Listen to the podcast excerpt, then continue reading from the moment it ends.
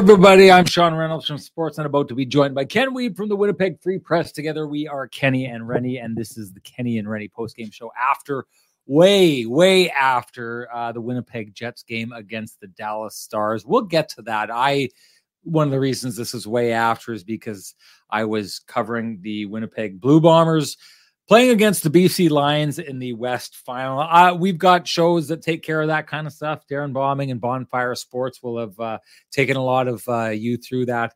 Uh, so we don't need to do that. Uh, that's not what we're here for. We're here for uh, post game jet or post Jets game shows. But I will say this: after going there fourth straight year, or fourth straight, I guess it's broken up by COVID, but fourth straight Grey Cup that the that the Winnipeg Blue Bombers will be going to think it's five straight. Five straight is the record, uh, and five straight Grey Cup wins by the 78 to 82 Edmonton Eskimos. Uh, I know that kind of stuff because my father was a massive CFL fan. CFL first, uh, ahead of hockey. Uh, he played football growing up, had terrible banged up knees to prove it. Uh, he was an Edmonton Eskimos fan, so I used to hear about that dynasty for years ladies and gentlemen, you're in the middle of witnessing a dynasty, regardless of what happens uh, with the Winnipeg Blue Bombers uh, in the Grey Cup. Soak it all in. I, I, I love that perspective that Sammy the Scarf brought to our show.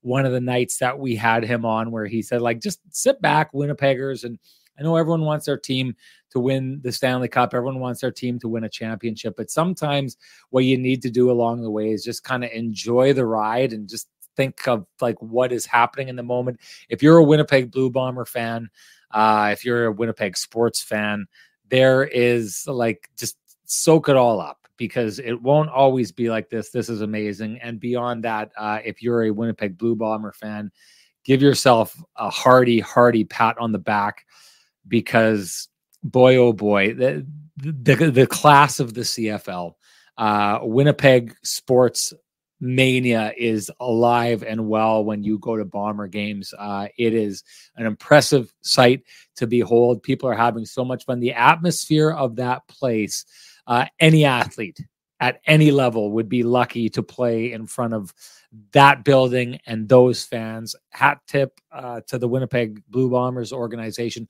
for building the team that they've built over the years, for building the culture that they've built over the years, the way that those players handle that, and for building something alongside their fans and making their fans part of it to the point that you get what I just uh, witnessed when I was there earlier on tonight. Uh, great stuff by them. Excellent. Now to the uh, Jets game. I'll try and get to it as quickly as I possibly can because Kenny's waiting in the wings here and he's uh, got a night that he needs to get back to. Uh, but I thought this was I thought this was an interesting game. Uh, the Winnipeg Jets. Um, are a good team, ladies and gentlemen. I think a game like this tonight, even though they lose, is a great example that this is a good, good team. I already uh, am at the stage where, you know, yes, there's lots to come. I don't see a fall off the way that we saw the Jets absolutely fall off a cliff last year. I don't see that coming from this team this year. It's something that we can discuss. We don't have to do it on this show, but I'm kind of at the stage where I, I don't see that happening again. Adam Lowry's leadership, uh, I think, is a big part of that. Uh, you know, I think Blake Wheeler being gone from the room and the different culture in the room probably has a little bit of something to do with that. I think the lessons learned from last year um, of them falling off that cliff will have something to do with it. And the idea that this team, I started the last show off with it, the idea that this team bought back into Rick Bowness after his, you know, disgusted comments, which were clearly taken as an attack by those players, to get back on side with what he's doing and be seeing the results. I don't see any of that kind of stuff happening again feel like I need to abandon my uh, my pick at the beginning of the year where I suggested I thought that the Winnipeg Jets are going to be on the outside looking in when it comes to the playoff pictures. Far more likely that I think the Jets end up in third in the Central, which is what Ken Wiebe had claimed would happen uh, in this situation. Um, I, I still think the Minnesota Wild are coming. They haven't had the best start to the season. They did something similar last year and finished hot. Uh, I'm not, you know, like booking anything at this stage, but I just take a look at some of the teams that the Jets would be competing with for those th- third in the Central or seven, eighth in the conference uh, spots. And I just don't think th- those other teams have the teams to get past this Winnipeg Jets team. Give them credit. All that said, the Jets are a really great team, but darn, the Dallas Stars are a really great team, and I do think this is one of those nights that you know the the, the score clock at the end of it says three two. I thought, you know, from watching that game tonight, the Dallas Stars gave a little bit of a lesson to the Winnipeg Jets. I thought that they were clearly the better team in that game. Um, and uh, a lot of lessons to be learned. Something that uh, that was a theme of Scott Arniel's after the game uh, that we should dive into. And you know me, if I want to dive into something, I want to do it with the man with the best music in the business. So it's time to bring him in here, everybody. Let's bring in Kenny.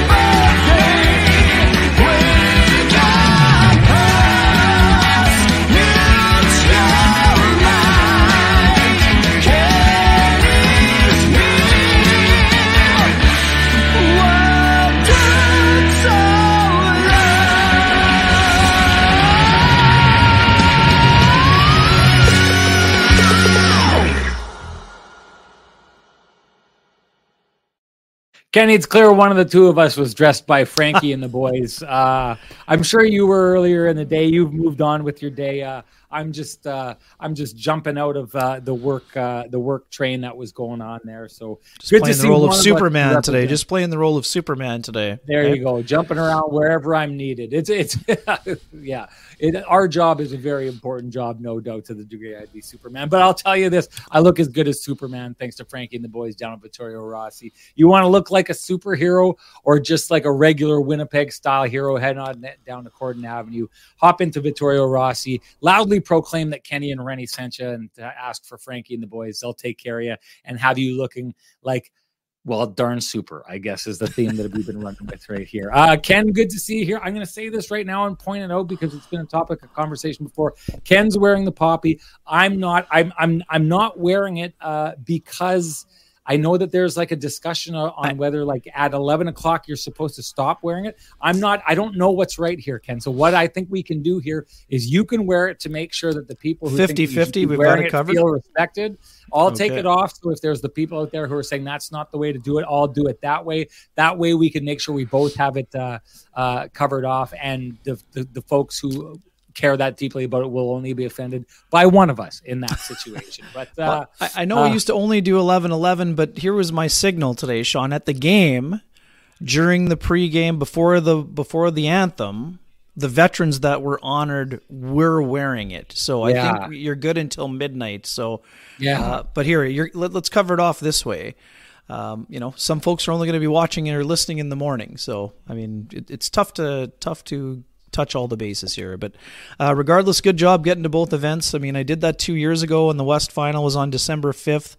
Uh, Bombers beat the Riders, and then the Jets were playing the Leafs, and it was a, just an awesome December 5th game. Uh, fun day to get to about both. It sounded like, you know, obviously I was writing for the majority of the first quarter and a half. Uh, listened to the second quarter on my drive home and uh, watched the entire second half. And yeah, fun atmosphere. Sounded like it. Uh, just a quick one, Sean. What was the atmosphere like in the stadium? Sounded pretty loud oh on TV. God. Oh, just like like you should people should be happy to be a part of something yeah. like that, right? Like you should walk away from that game. And then when you're 80 years old and you're talking to your kids about the bombers and what they're doing there you should say well hey i was at the 2023 uh, western final when that place was absolutely packed and guys were rocking no shirts in the cold and it was absolutely i ran into the tsn crew dan and uh, your your old roommate and um, your old college roommate and kevin sawyer uh, Kevin Sawyer and I walked in together. We didn't have our credentials, and because we were late coming from the game, they weren't going to allow us in because the credential guy had already moved down to the field. So I sweet talked our way in there, uh, the two of us. It was great. He went to the rum hut to enjoy the game. I went upstairs to work and and jealously peered down at the rum hut after that. But uh, just just like again hat hat tip to Winnipeg as a sports community. The Bombers and hat tip to the Bombers for the connection they've made with their fans. Yeah. Um, the the BC Lions talked about it afterwards. Like it's a good. He's proud that the CFL has a market that has fans like this, and he gave a nod, no doubt, to the BC Lions fans. But let's be serious here. The Winnipeg Blue Bomber fans are the best fans in the entire CFL. They are rabid. They affect the outcome of games, and what a fun atmosphere. Mark that one down. Hold on to the ticket uh, if you if you were there, because that's the kind of game you want to prove to people you're at afterwards. Ken, before you move on, I wanted to because people talked a little bit about the poppy. I wanted to just say this um, while we are on. Uh, my my wife's uh, grandfather uh, was served in the Second World War, uh, took injuries that ended up claiming his life a number of years later, shortened his lifespan. Uh, my father-in-law uh, is a very, you know, like kind of a war historian because of it, because you can tell his life was affected by that. So you look around. I'm in a family that was affected by the war. My father-in-law, having lost his his father as a very young man because of that, uh, is an example of that my grandfather herb poyser from uh, roblin manitoba also served in the second world war. He uh, was shot in france uh, injured and i always kind of try and such a different time back then ken uh, the, the communication so was so off back then that my grandfather was shot. And my great great grandmother who i met when i was very very young i knew her when i was like four or five and the one thing that i remember is that she was absolutely uh, what's the term? Um, like her mind was gone. She, her mind was absolutely gone, right? Like she was, uh, age had caught up with her, but she was funny and she was definitely a little quirky out of it. But um, uh, she got a uh, what do you call them? Like uh, uh, what were what were the correspondence back then? You'd letter. rip it open, a letter, but a, a telegram. She oh, got sorry. a telegram. Yes, there you go. Better, yeah. From official from the Canadian government that said to her, "Your your son's been shot. We don't know what kind of shape he's in. We have no more information." It was three more weeks before she found out that he was still alive and that he was going to make it through it and be okay. My grandfather lived to be 90. Um, always carried the war with him, didn't like to talk about it. I don't know if I've talked about it on this show before, but I'm the proud uh, uh, offspring down the line of, of someone who served in the war, who, who, you know, was shot in the line of duty and injured very, very seriously in doing so. So when we wear the poppy, um, I definitely do so with the utmost respect and try to make sure that I'm showing that off. I know what our Canadian history is and the role that those uh, those veterans played. Uh, so I want to make sure that, uh, regardless of what we're talking about, with me not wearing it, thinking it's supposed to go on, and you wearing it, Ken, we try to do it to make sure that we are absolutely, absolutely honoring the people that came before us and the people who did these kind of things. Because, you know, I think of my great grandmother and like the, all the mothers out there and the fathers who saw their sons go off to war and didn't know if they'd come back and these kind of stories. I, I can't imagine how hard it would be to know that your child was hurt and not know if they were going to be okay until three weeks afterwards. Those generations went through it, man. And boy, oh boy, do I respect them, have the utmost respect for them, and thank them for everything that they've done. And hopefully, the way that we've worn our poppies and the things that we've said reflect that. Yeah, thanks to everyone for their service, uh, you know, past, present, and future. Um, pretty pretty simple. Uh, we live in a great country, uh, and we're fortunate to have the, the, freedom that we do because of all those who have served and are serving. So, thank you definitely for your service. So, yes, Ken. Sorry to uh, to put you in that no, spot, okay. but can we transition from that and you get into what uh, what you saw from the game here tonight? Sure. Yeah, great sports day all around. Uh, I would say that, as you mentioned, I, I think the the biggest thing that we we take out of today's hockey game is that there was a lesson already learned. Uh, Brenden Dillon talked about it. wasn't just Scott Arniel. Uh, Brenden Dillon very forthcoming in his uh, post game remarks. Sean, especially you know to the question that you asked him, and you know later on, I, I thought that that that whole thing about you know not wanting to kind of get caught in the trap in a game that your your your patience is definitely tested by the opponent. Uh, we know that the you know the Dallas Stars play a quite suffocating style. They're very stingy defensively. They don't give up a lot. They don't give up a lot on the rush. Uh, puck management is so incredibly important against a team like that. Obviously, special teams were the difference maker today. Um, you know, I, I, think that that's a, a, game where, yeah, I mean, people will be disappointed, but uh, in a measuring stick type of game, to go toe to toe with the team that's leading the Central Division uh, is an important step for the Jets. I think it was easy to identify some of the areas of improvement. Um, I love the way that Scott Arniel talked post game about you know those veteran teams kind of they can sort of suck you into playing their style. Uh, and Sean, in a lot of ways, you and I discussed this during the first intermission. I mean, the, the Stars did to the Jets what the Jets have been doing to teams like the Arizona Coyotes, the St. Louis Blues, uh, the Nashville Predators, sort of forcing their opponents into making mistakes. And this is the thing: the, the Jets didn't play poorly. Uh, there just were a couple of critical errors that ended up in the back of their net. Um, their special teams couldn't couldn't bail them out.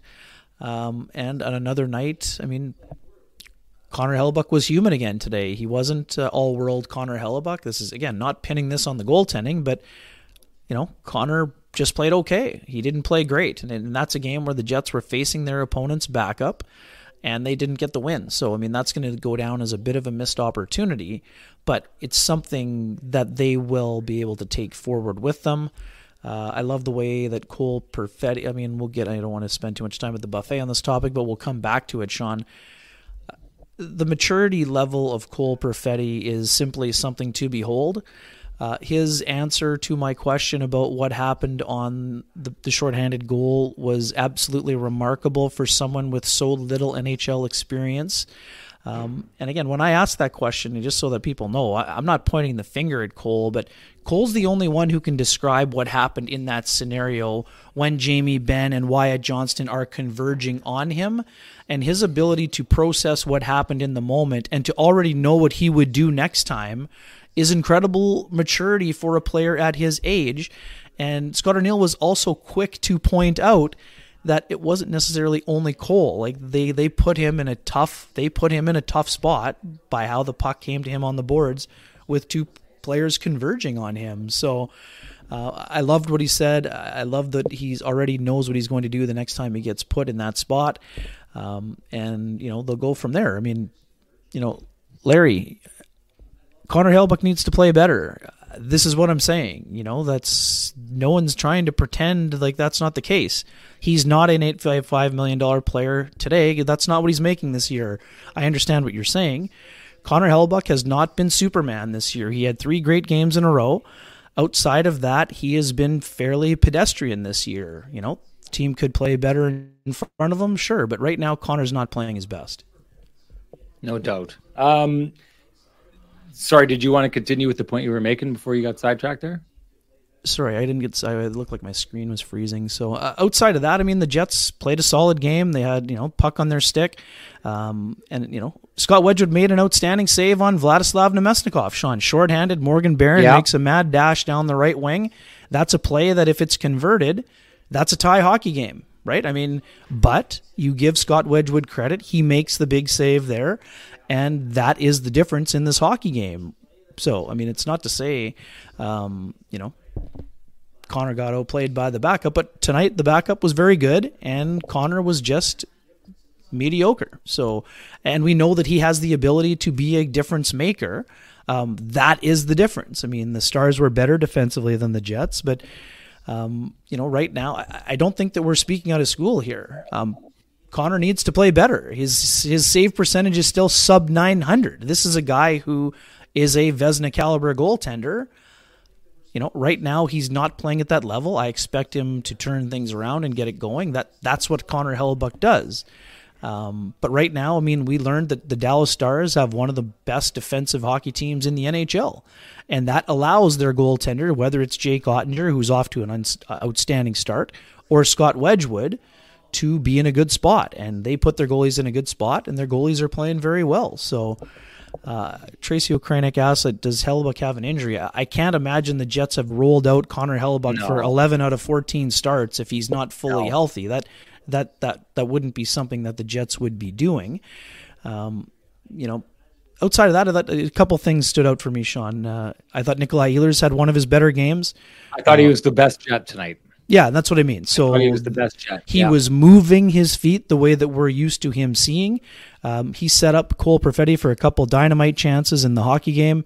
Um, I really liked his, you know, ability to get his, you know, feet moving with the puck and his stick. He does things at speed that are impressive.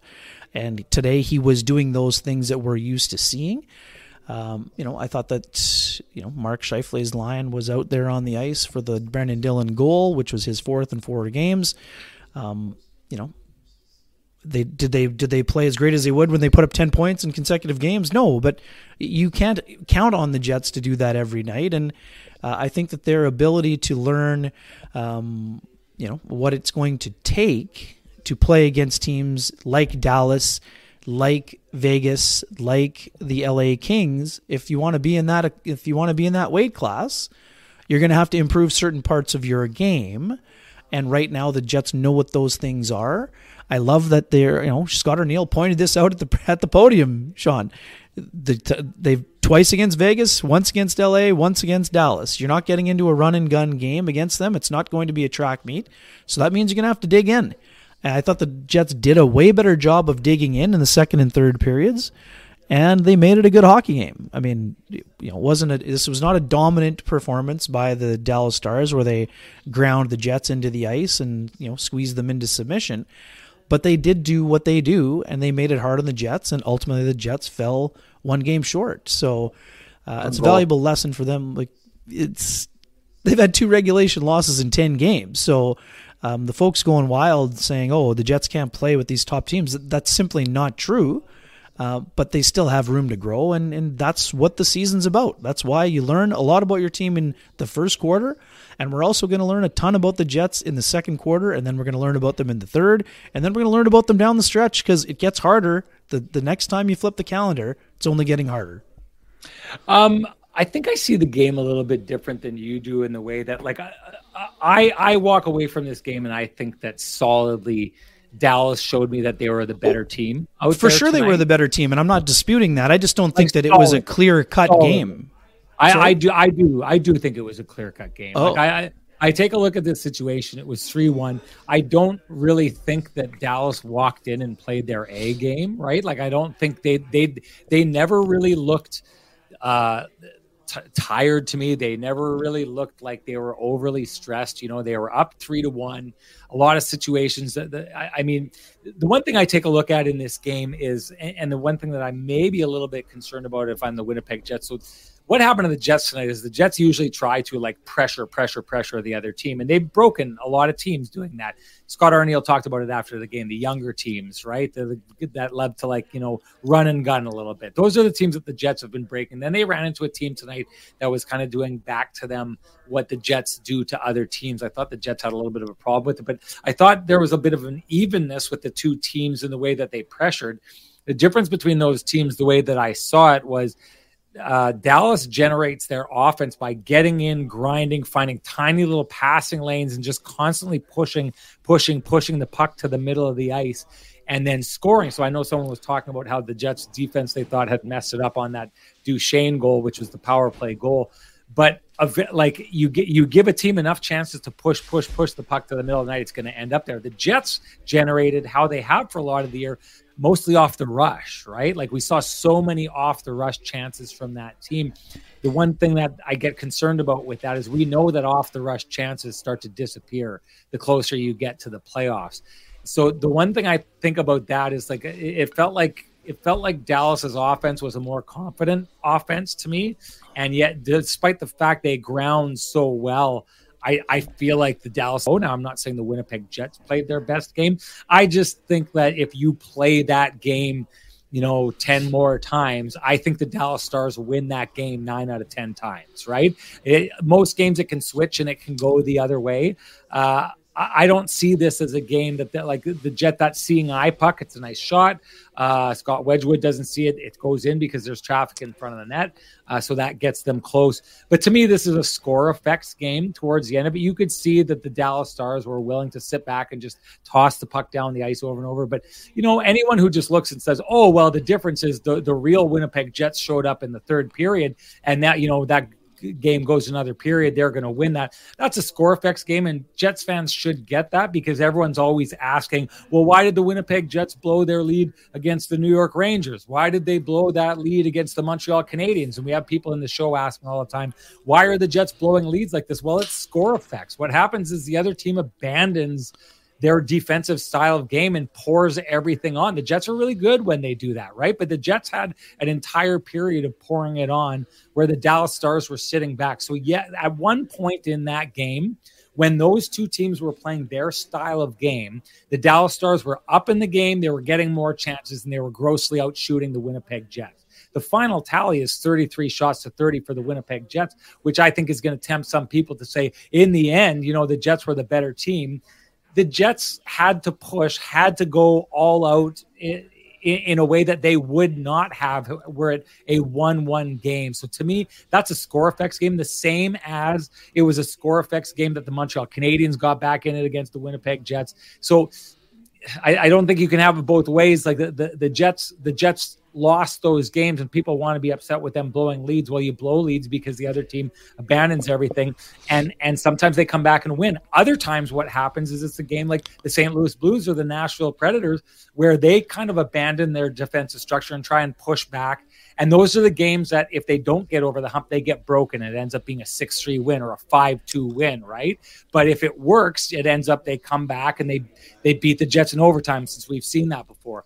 The third period is to me not a reflection of what these two teams games look like. And so my takeaway from that is the dallas stars walked in with their game. The winnipeg jets walked in with their game. The winnipeg jets were so used to just overwhelming these young up and coming run and gun teams like Scott Arniel had said after the game. And they ran into a team that was like, uh uh-uh, uh, we are going to do it right back to you. And I think the Dallas Stars were better able to handle the situation than the Winnipeg Jets were in this game. They looked like a more mature team to me in that situation. So I don't look at this as being like a, a as even a game as the score suggests. To me, the Dallas Stars were going to win this game one way or another tonight. It didn't ever look like it was in question to me. Yeah, I mean, for me, special teams was the separator. At five on five, the game was pretty even. Now, do I think that Dallas was in fair control? Sure, but I mean, five on five, high danger chances were five four Jets expected goals were similar. I, do agree that I think Dallas did a better job of playing its style, but I don't think that the Jets got ran out of the rink by any stretch. And I, I and I know you didn't say that. I, and I, I just think there was a confidence to uh, to uh, um, Dallas's game that isn't there yet in the Jets game. I don't think it's hard for the Jets to get there. I just think that that, that there is a a solidness in their game with the with the Dallas Stars that that maybe exposed a little bit the Winnipeg Jets, uh, especially at the start of the game. There, that second period push that we're usually used to from the Winnipeg Jets, where they come out the second period and run over, that didn't materialize tonight. I think that just got snuffed out. Like the what ha- I guess another way to put this is you know those long stretches of the game where the Jets just absolutely roll over the other team and the other team looks hopeless? Like that that wasn't happening tonight. And even when they made their push in the last 10 minutes of the game you could see every once in a while Dallas would bring it down and they control it. And and they're not trying to outskill the Jets at that point. They're just calmly getting the puck down the ice and floating it down. I just that that the Jets ran into something they they ha- other than I guess you know it was brought up other than that LA Kings game, um, and I don't think it was quite the same in the Vegas Golden Knights games. But Scott Arniel sees it that way. But I feel like the the Jets ran into something tonight that they weren't running into against the Arizona Coyotes or the St. Louis Blues or the Nashville Predators. Yeah, I mean, I just would counter that the, the Jets, even though I agree, Dallas played its style better but it's not like Connor. It wasn't leading to chances. They weren't getting peppered in that situation. For me, this is the Jets made a critical error on a turnover on a, you know, goal by Wyatt Johnston shorthanded, and you know the first goal by Harley. I didn't like the way that Hellebuyck played it. He didn't get reset. He was kind of down on the initial shot by Suter. He didn't really get reset. And the power play goal by Duchene is a brilliant pass by Wyatt Johnston, but the goal comes basically with one second and the penalty to Brenden Dillon. And Sean, I've, I've looked at the replay five or six times. I, I, they had four guys surrounding him. None of them were covering Matt Duchene. I think that's why Scott Arniel was so disappointed. Uh, of course, you tip your hat to the pass. The pass is brilliant on the back end by Johnston, but one of those four guys has to have Matt Duchene's stick. You could have thrown a blanket around the four penalty killers, and that's just a breakdown in structure that can't happen. So it wasn't like they were peppering him that entire power play, and they just finally overwhelmed them and got one. I, I think honestly the Stars were just a little bit more opportunistic than the Jets in this game.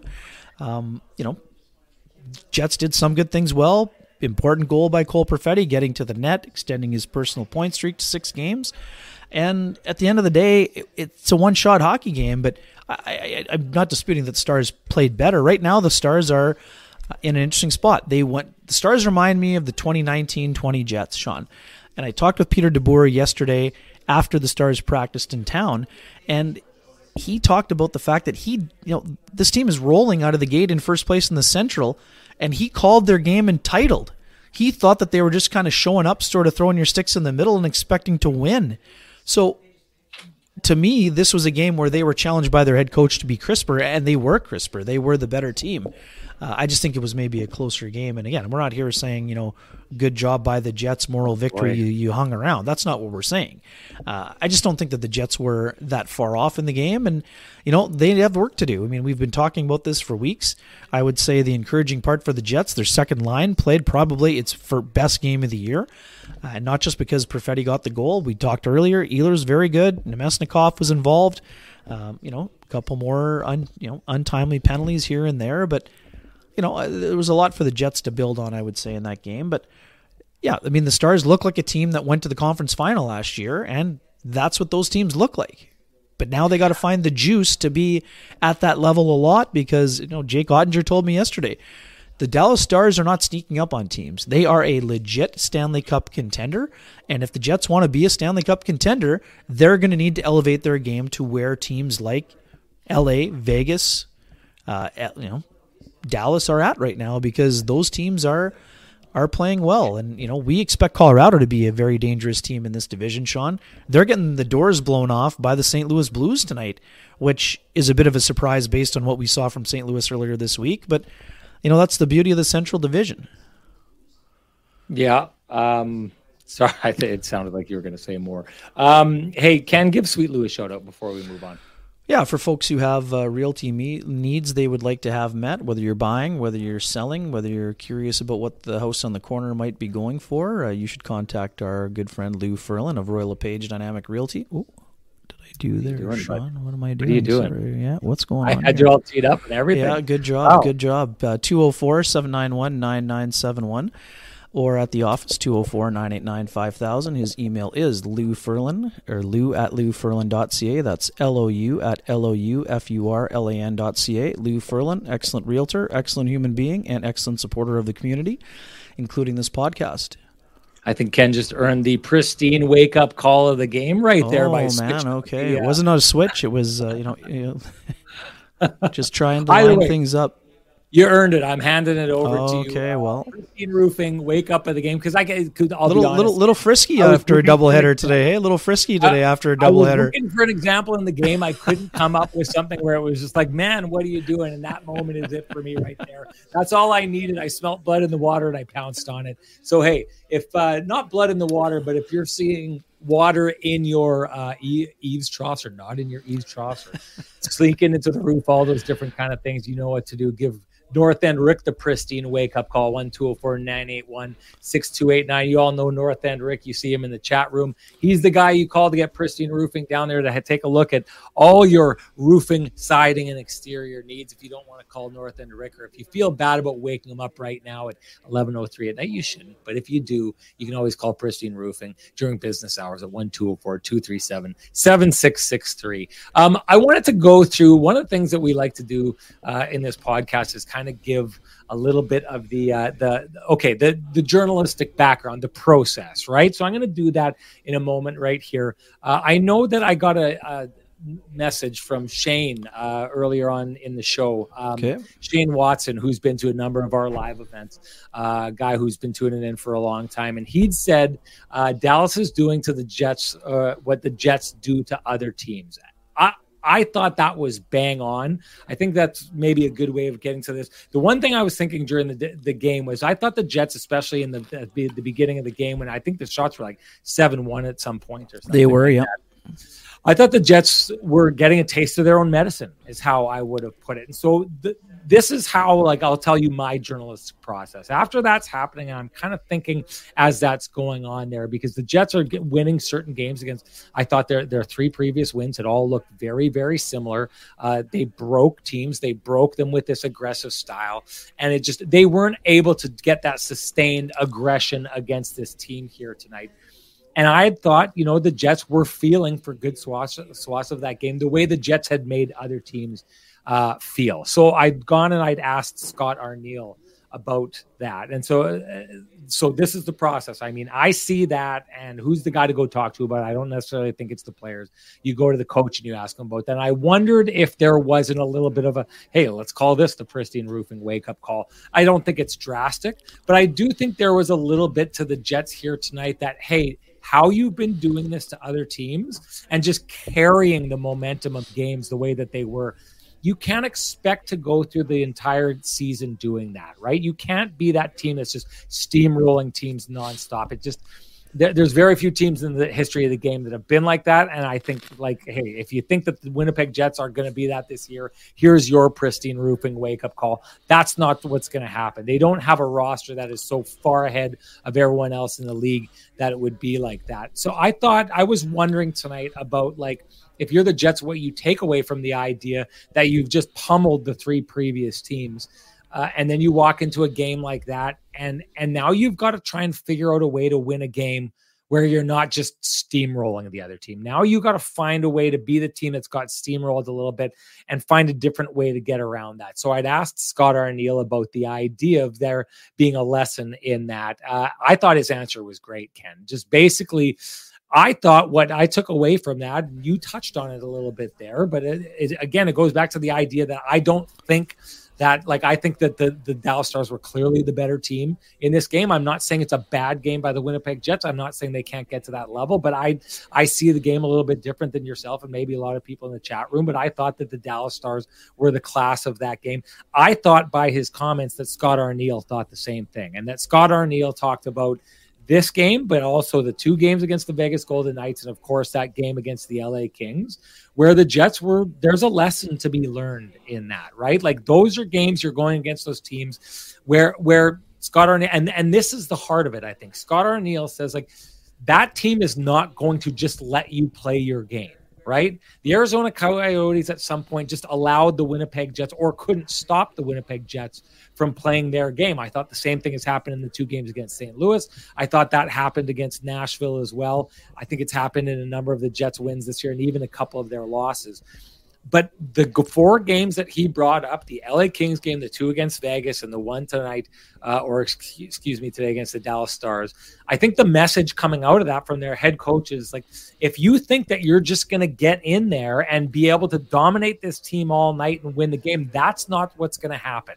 This team is too good. They will not allow you to do that. Now, that doesn't mean we can't beat them. It just means we need to beat them in a different way. We need to we need to allow ourselves to lose portions of the game, but come back and go in there. I thought the Jets tried to do it. It's funny you think that the that um that the uh, Stars were the more opportunistic of the two teams. I thought the Stars were fairly consistent in the chances they generated and in the way they generated their chances. And it was the Jets who, like, boom, pop, all of a sudden the puck's coming out and it's an odd man rush going the other way and they're almost getting an opportunity. The Vladimir, Vladislav Namestnikov play is one of those. The Cole Perfetti breakaway is one of those. The Jets, I thought, were the far more of the two opportunistic teams. And hey, maybe that's how you get your way back into a game. I don't think you can count on that though. And I thought the interesting part about that, uh, from like, you know, seeing what I saw there and asking the head coach about it, I thought that it was a really interesting take from Scott Arniel, who I took away from it. Ken, maybe you'll take away something different. You can weigh in on it. But I thought the takeaway that he had from that is like, we need to be prepared to go up against these teams because we've lost against the four of them. We need to be prepared to go up against those teams, realize that they're not just going to let us play Winnipeg Jets hockey all night, that we're going to have to play a little bit of their style, a little bit of our style, and find a way to come out on top. And I think that he's pointed out that those, you know, those four games are examples that the Jets just haven't been able to get there yet.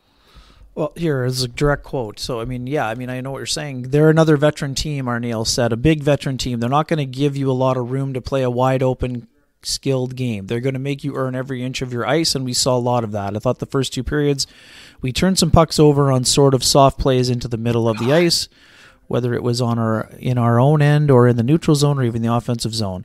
They're a veteran group that are willing to or that are waiting for you to make mistakes, and we made it on the penalty kill or the power play or even the one five on five. So it's a lesson to be learned. So, I mean, yeah, I mean they they didn't have their A plus game. Um, you know, that's the kind of playoff game that teams want to will will have to learn how to win if they want to go four rounds, let alone one round. So, uh, lessons to be learned. But I mean, all I mean is I just didn't I, I just didn't see the Stars peppering Connor Hellebuyck because I, I don't have a ton of great options in terms of save of the game. So, um, anyways, it's it was a fun hockey game to watch. Uh, you know, the first period was a bit flat. Both teams, it was like you said, wide disparity for the Stars. A lot of that was on the power play. The Jets got their own power play, and all of a sudden the shots were even. So, um, you know, second period, Stars took advantage of a couple of important opportunities after kind of you know, in you know in they just they just sort of willed their way into to to being a better team. But I mean, I didn't think it was a they didn't mop the Jets or anything. And I know that's not what you're saying. I, they just played a steady game, and the Jets made a couple of mistakes that hurt them. And and those are the things that they are going to need to clean up. And those are the things that they'll have to clean up as they continue to move along. Because you know Tuesday they're playing another good team. They're playing the New Jersey Devils, uh, and even though the Devils have been a little bit up and down this year, they're a Stanley Cup contender in the eyes of many, and they play a pretty wide open game. They play a different style. They'll play a little bit more of a a wide open game. So now we're going to test those theories again. Now, can the Jets force them into making errors, or or what will New Jersey do? It'll, it'll be a fun game on Tuesday, also.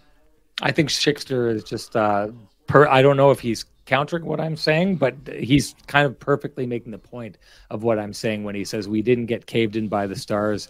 Yeah, they were better, but overall we did well enough and saw what the next level will be. Like th- this is what I'm saying, and I said it off the top of the show. I think that this is a good game for the Winnipeg Jets because they didn't fold under the pressure that was created there. Right. I just think this is po- laid out in front of them. I think this is a better example. Like you, you're taking a look at what happened in that LA game when they got pushed back against a team that wasn't going to allow them to just roll over them, and they broke in that game, just like they broke a number of teams recently. I think they broke in that game, and I think against the. Uh, uh, they were able to carry the play more in those other games against the Golden Knights. So I, I take a look at those Golden Knights games, and I just think that, that it's a skill difference in that game. Like a depth of that lineup is what came out ahead of that. This to me is more like that LA game, and I just I like their response more. So let me try and make this clear because there's certain people like MB ball hockey seems like he's entirely missing everything I'm saying here over and over and over again. So maybe I'm not making myself clear. Some people like Schickster seem to be getting it. Some people are entirely missing the mark on this. This is a game I think, and I'll say it clearly: the Dallas Stars I think were the better team. I think entirely they win the game nine times out of 10 when you factor in bounces and all those things because I think their style of game, they executed it better. They're the better team. But Schickster nails it here again when he says, yeah, they were better, but overall we did well enough and saw what next level would be. You're not winning the Stanley Cup here today. The Winnipeg Jets are taking a look and seeing what the upper crust looks like, right? They got to look at it, at it against the LA Kings. They got to look at it against the Vegas Golden Knights. They got to look at it against the Dallas Stars. Four games that they lost this year what we're seeing from the Winnipeg Jets because what is this their sixth loss of the year, Ken? Fifth. Fifth, fifth, fifth outright loss. Fifth, yeah, seven five. So, so, so here we are. Basically, what we're seeing from the Winnipeg Jets is, for the most part, they are beating the teams other than the upper crust. But the upper crust of the league, they're not necessarily getting past. Uh, another upper crust team, the, the New York Rangers, they took them to the wall, but the Rangers end up coming out on top in that game the point of what we're talking about here is the Jets are right there. And that's, I guess, what I'm trying to get across here. I don't think they're at that level yet. I think yeah. the fact that they keep losing to those teams tells us that they're not there. But I like their reaction in this game. I like that they don't break. I like that they push back. I like that as they pour it on in the third period, they almost get themselves back into this game. But I think the important part about this game is it's a benchmark that they're looking at. This is a measuring stick game, and they're not quite tall enough to ride the ride yet, but they are right there. And they're looking at themselves and they're thinking, drink a little bit more milk, and I'm going to be right there. I think this is a game to be happy with if you're the Winnipeg Jets, but I think it's also a game that they need to seriously take a look at themselves and say, we're not quite that level yet, but we're not far off. And there's a lot of growing to be done out of this season. I think you walk away from this game and you take, there's a lot of tape out of that you can take. There's a lot of learning to be done. I think this is a good day for the Winnipeg Jets, even though it's a loss against a team that they're chasing. Uh, hey, the Jets would have jumped into first place in the Central Division today if they would have won that game. So you can look at this and be shattered by that, or you could look at this and say it's a good stepping stone on the way to doing something special if that's what they're trying to do. Um, Ken, let's uh, touch on. Um, uh, uh, Brenden Dillon, uh, his offense, and why Brenden Dillon's offense, four goals in his last four games, isn't necessarily a fluke or just a case of the puck going in the net. Yeah, I mean, Brenden Dillon was, you know, showing off his trademark sense of humor. You know, when I asked him about the scoring in different ways, you know, you have big clapper the other day uh, against Karel Vejmelka. Today of the uh, seeing eye dog, as Scott Arniel called it, uh, the the point shot through traffic. Great job by Alex Iafallo in front of the net. Uh, but you know, Scott Arniel said it pretty simply. He he said you can't just get the puck on your stick and play it like a hot potato. Essentially, is what he was saying. Don't just dump it down low. Try to be part. We ask you to be part of the defense in the defensive structure. We ask you to be part of the breakout. So be part of the offense. Show me that you can do something uh, to contribute, whether that's coming off the wall and getting a quick shot off or getting off a big slapper to try to create chaos. Um, you know, Brenden Dillon's not going to be the kind of guy who's, you know, using his speed and skating ability like Josh Morrissey to to get involved and to have nine shot attempts in the game like he had today. But Brenden Dillon knows what he can do offensively, even though he's usually been the support guy on his pairing uh, in terms of being the defensive uh, conscience and you know chipping in offensively when you can. And Brenden Dillon's not going to just start cheating for offense uh, because he's got four goals in the last four games here. Uh, but he is showing that he can contribute offensively, much like you touched on it with Scott Arniel after the game, much like Dylan DeMelo last year, uh, finding a way to contribute his best offensive season. When when you're encouraged by a coach to get involved, it allows the players to have a little bit more freedom and to not be worried if you do get involved offensively and maybe something happens going the other way. Um, you know, I love what I'm seeing from Brenden Dillon, and we both talked about it. He had kind of a bit of an uneven start to the season. Uh, he seems to be settled in right now. He's been very physical.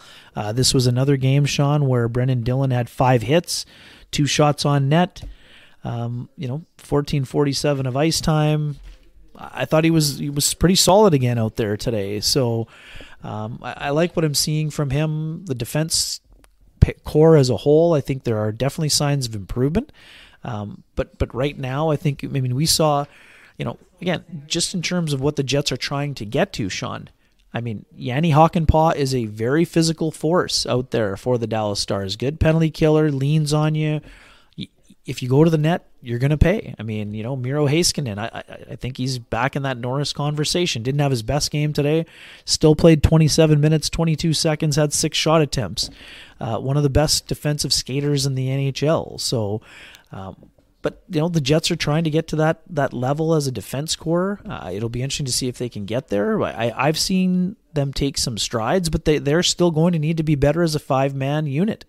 Uh, not the six defensemen, but they'll have to improve their games also. But um, I, like what I'm seeing from the defense core as a whole. Brenden Dillon's doing an excellent job on that front.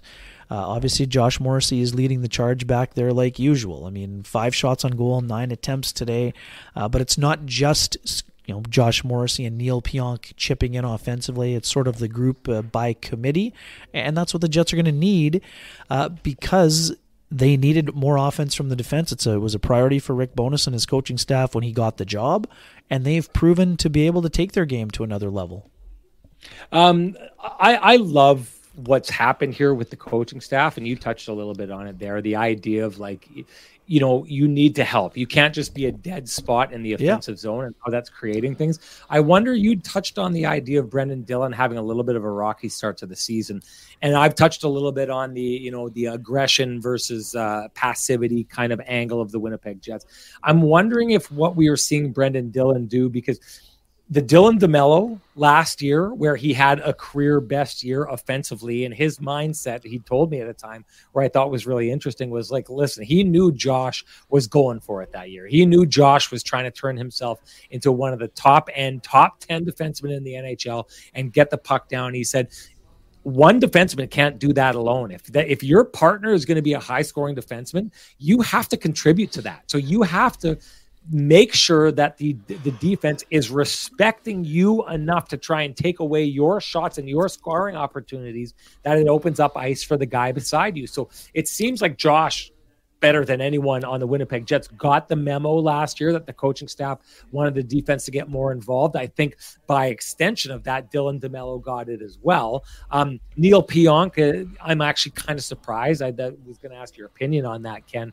The idea that on on a team where the coaches are trying to get more out of their defense offensively he was a guy who's shown in years past that there was a, a level that he could get to. I thought it, maybe he's a guy who should get back to that. We haven't necessarily seen it, but it seems to me that Brenden Dillon has always been a very like stay at home defensive kind of guy, right?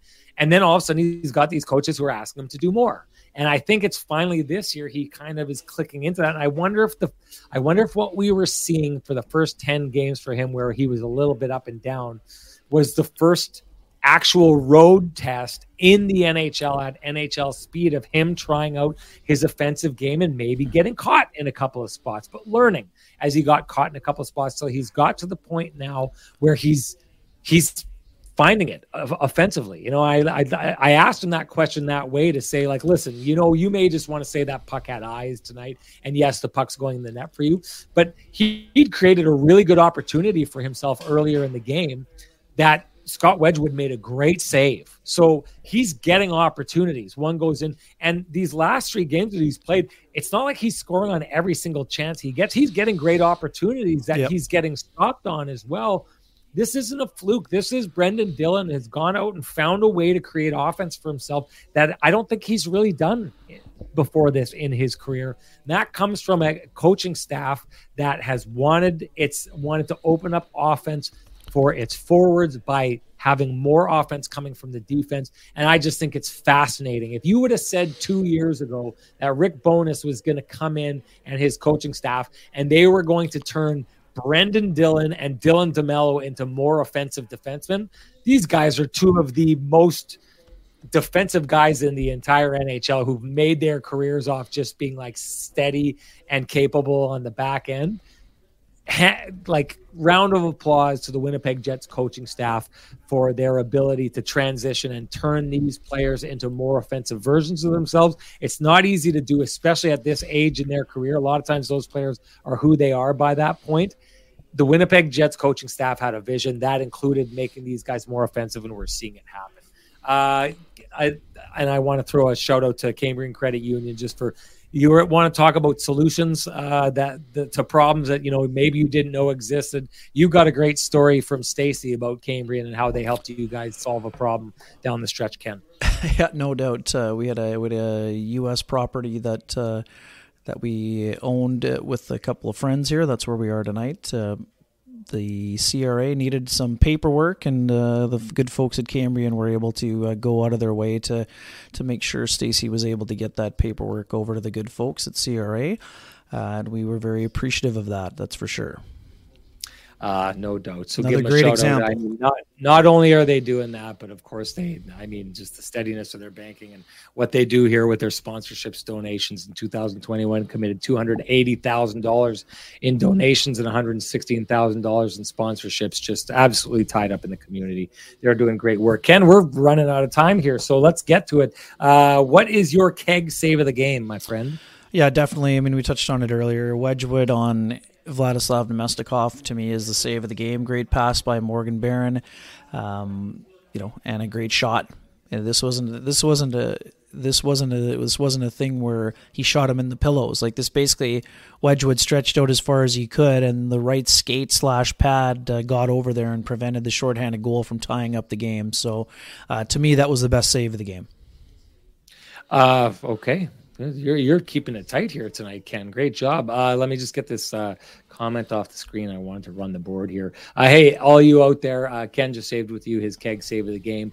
You should do the same thing. Why? Well, if you do, uh, one, you get to you know have your your your uh, opinion peer reviewed here in our chat room, which is all ideas should be put through the test of fire. and there's no test of fire like throwing something out into the KNR chat room but another reason you should do it is because if you do do it you're automatically entered to win a $50 gift certificate to one of the three keg locations here in the city of Winnipeg uh, they're making it rain this year and they're making it rain today from our last show for uh, Steph Ballingall. So there oh, you go, there you another go, KNR regular at the parties. Steph Ballingall's number was called tonight, and she, I saw her in the chat room earlier on. Steph, you've won She's a $50 gift certificate to the keg. You know what to do. You've done it before. Direct message me at SN Sean Reynolds. Send me your full name, which I know, and your email, which I probably have, but you got to send it to me anyway.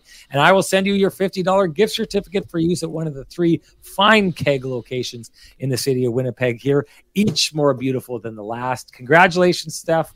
Uh, do your thing. And now let's move on to the TCB lamplighter. Ken, who do you got? Yeah, you know what? For me, uh, it's going to be the Perfetti goal. Uh, obviously, you know, honorable mention to Brenden Dillon, who is on fire with four goals in four games. Uh, but for me, the fact that Perfetti scored the goal just over three minutes after making the turnover uh, along the boards that led to that Will John or uh, sorry Wyatt Johnston shorty. For me, uh, a lot of things on that play. Great, great response by Perfetti great job getting to the blue paint and great finish at a time where the Jets really needed uh, something from him. Um, you know, he's been doing a great job up to you know four goals himself here. Uh, since moving to the wing, he's been absolutely great, and the Jets need him to be great. And you know, as Brenden Dillon pointed out, um, he's you know Sean. We talked about this from the very beginning. Cole, Cole Perfetti isn't asked to be a complementary player anymore. They're asking him to be a primary scorer yeah. And right now, he has been that. I think he's up to 11 points now, fourth on the team in scoring, and he's doing an ex- excellent job on that front. So, um, yeah, so it's impressive. sorry, sorry, I just read your hey, note to me. The, the, read is the uh, read is literally in that same chat. It's right above what you just chat? sent to me. Or did you not uh, see it there? No, it's not. No, it's not. Um. Oh, anyway, sorry, uh, sorry, buddy. Ken, Ken's uh, point stopped like a car dropping an anchor in the middle of the road.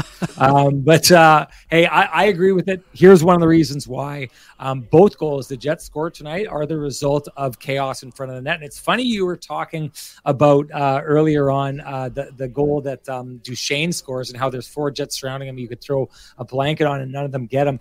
The funny part about that is the drive to the middle by Vladdy Namestnikov on that goal. All four of those Dallas right. Stars players throw all of their attention at him. So it's funny the error that the that the Jets make is there's four guys around him and none of them get him. The error that the Dallas Stars make is there's four guys around him and all of them go for the same guy and leave Cole Perfetti wide open.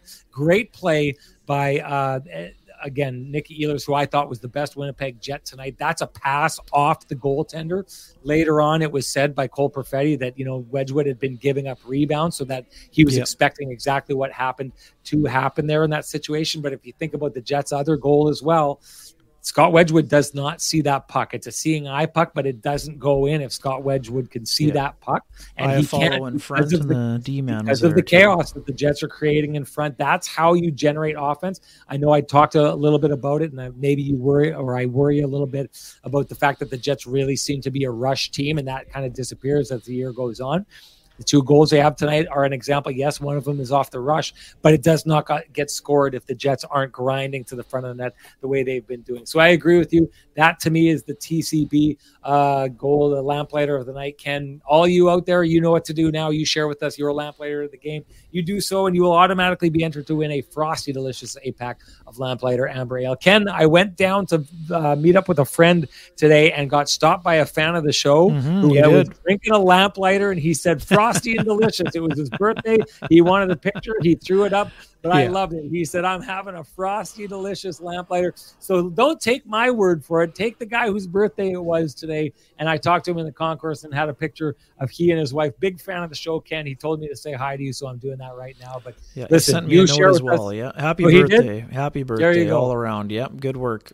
So anyways, if you can't wait for Ken and I to gift you your very own eight pack of Frosty Delicious Lamplighter Amber Ale, brought to you by our friends at Transcanada Brewing Company, then go see them at Transcanada Brewing Company. Join them in their tap room where we will be hosting our Kenny and Renny December to dismember, December to remember, our Christmas slash holiday party. It's going to be a blast. Want to see you down there at 11290 Kenaston, where you can go in between now and then, grab yourself an eight pack of Lampy or any of the great delicious beers they have there. Pizza, Appies, everything's great. You know the deal. Head on down there. And now I'm proud to announce it's ladies' night here on there KNR. We love to see that because the ladies who jump into the chat room, some of you guys in there, you're a, a, ferocious group. So when the ladies come in there and start throwing elbows to make their way, we love to see it. So we love to see that Lynn Reimer is the winner of the Lampy, the lamplighter uh, from our last show. Congrats to her. You know what to do. Direct message me or Ken uh, and send us your full name and your email address, and we will send you your very own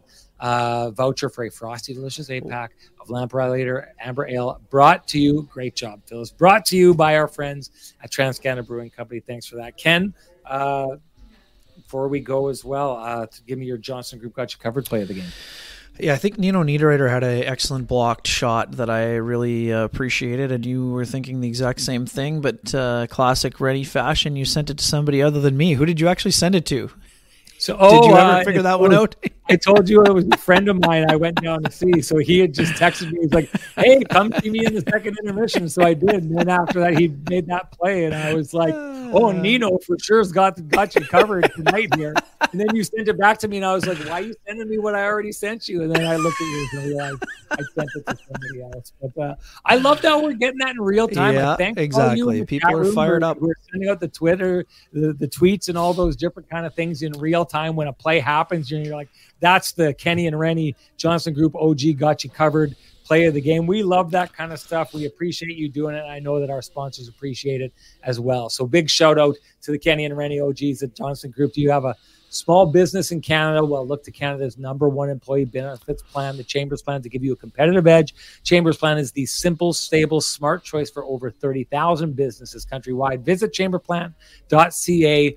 Uh, and you can get all the details that you need there. Thanks to the Kenny and Renny OGs. That's probably it for us. Ken, we should get out of here. Thanks for everybody for showing up awesome here. I stuff. Yeah, thing to do for us to disappear from the game for so long, and I know a lot, a lot of people are celebrating what the Bombers do uh, or did. So I really appreciate you, you showing up here. I wanted to bring this up here because she said it a couple times here. Speaking of ladies' night, Kim Sawchuk uh, says Renny's relentless optimism is refreshing.